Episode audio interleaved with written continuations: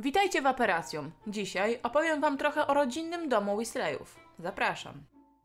Nora położona była na obrzeżach Ottery St. Catchpole w Devon w Anglii. Nora była zaczarowanym miejscem i bardzo zagraconym w środku, ale jednocześnie była bardzo przyjazna. Wraz z dorastaniem całej rodziny, Arthur i Molly zaczęli rozbudowywać dom w górę. Udało im się to dzięki dodatkom architektonicznym, które zbierali jak mogli. W latach 90. udało im się wybudować kilka pięter oraz 4 lub 5 kominów na dachu. Weasleyowie prawdopodobnie mieszkali w Norze przez długi czas, co najmniej od 1970 roku. Nora była domem dla dziewięciu Weasleyów, chociaż ich liczba zmniejszyła się przez lata, gdy dzieci dorosły i wyprowadziły się. Pomimo tego, że byli biedni, żaden z Weasleyów nie wydawał się wstydzić swojego domu, a w nim samym panowała miła i odprężająca atmosfera. Dla Harego był to zupełnie przeciwny świat od tego, który znał z Privet Drive. Nora miała małe podwórko z przodu domu, z garażem, w którym przechowywano latającego Forda Anglię oraz mugolskie artefakty Artura Weasleya. Można było też znaleźć tam kurnik, w którym trzymano kurczaki. Przy wejściu znajdował się również znak z napisem Nora. W tylnym ogrodzie znajdował się kamienny wychodek, który Weasleyowie przerobili na szopę na miotły. Ginny Weasley, kiedy miała 6 lat, zaczęła regularnie włamywać się do szopy na miotły i wyciągać po kolei każdą miotłę, ponieważ jej starsi bracia nie pozwalali jej grać z nimi w Quidditcha. Za domem znajdował się duży, zarośnięty ogród ze stawem pełnym żab. Ogród był również domem dla dużej liczby gnomów, których Weasleyowie musieli się regularnie pozbywać, przerzucając je przez żywopłot. Jednak gnomy zawsze wkradały się z powrotem, ponieważ Arthur Weasley był dla nich zbyt miękki i uważał, że są zabawne. Z ogrodu można było dostać się do kuchni, a wejście było otoczone zardzewiałymi kociołkami i starymi kaloszami.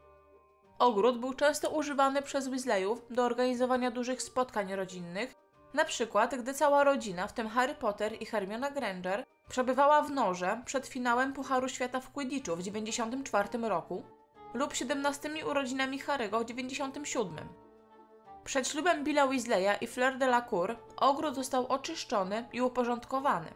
Rośliny odchwaszczono, a przy drzwiach do kuchni posadzono nowe krzaki, aby zastąpić kociołki i kalosze.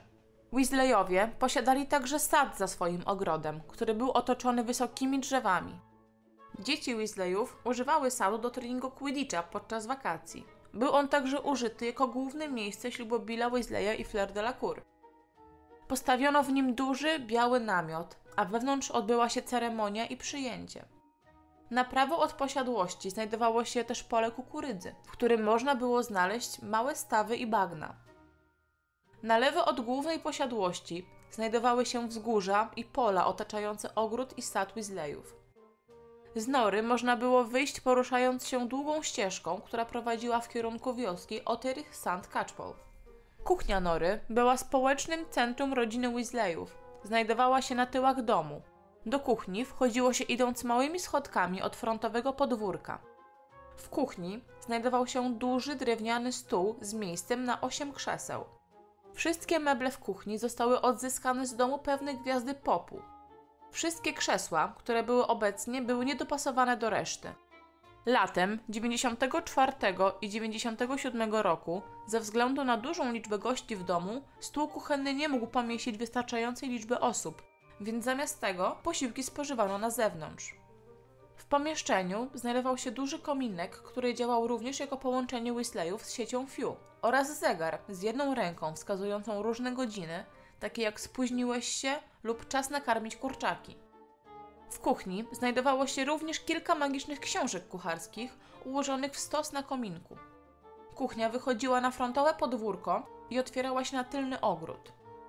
Grzęda dla sowy rodziny, Erola, znajdowała się za jednym z okien kuchennych. Miejsce do zmywania naczyń znajdowało się tuż przy kuchni. Opisywano go jako maleńki pokój z maglem. Ten pokój był powszechnie używany przez Molly Weasley podczas prania ubrań.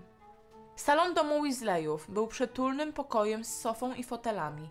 Był tam duży kominek, drewniany radioodbiornik oraz ogromna drewniana półka na książki i zegar, który zamiast wskazywać godzinę, wskazywał status każdego członka rodziny Weasleyów. Zamiast liczb pojawiały się różne zwroty takie jak dom, szkoła, praca, podróż, zagubiony, dentysta, szpital, więzienie i śmiertelne niebezpieczeństwo.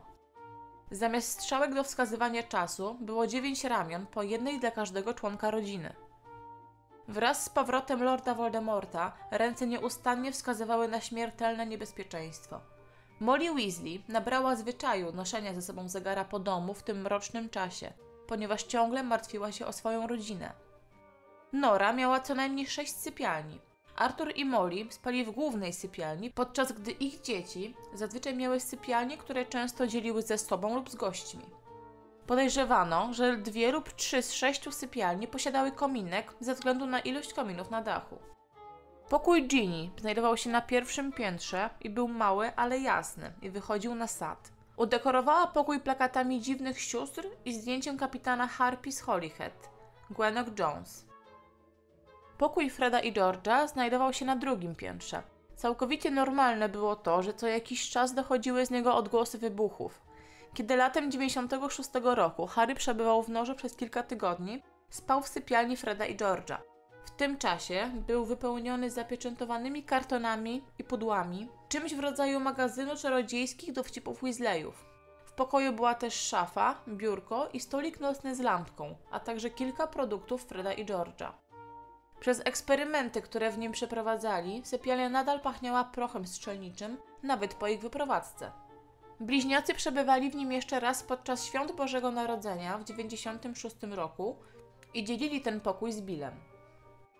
Pokój Persiego znajdował się również na drugim piętrze. Jego okno wychodziło na ogród. Dzielenie piętra z bliźniakami nie było dla Persiego dobrym doświadczeniem, ponieważ cenił on sobie ciszę i spokój. Percy porzucił swój pokój latem 95 roku.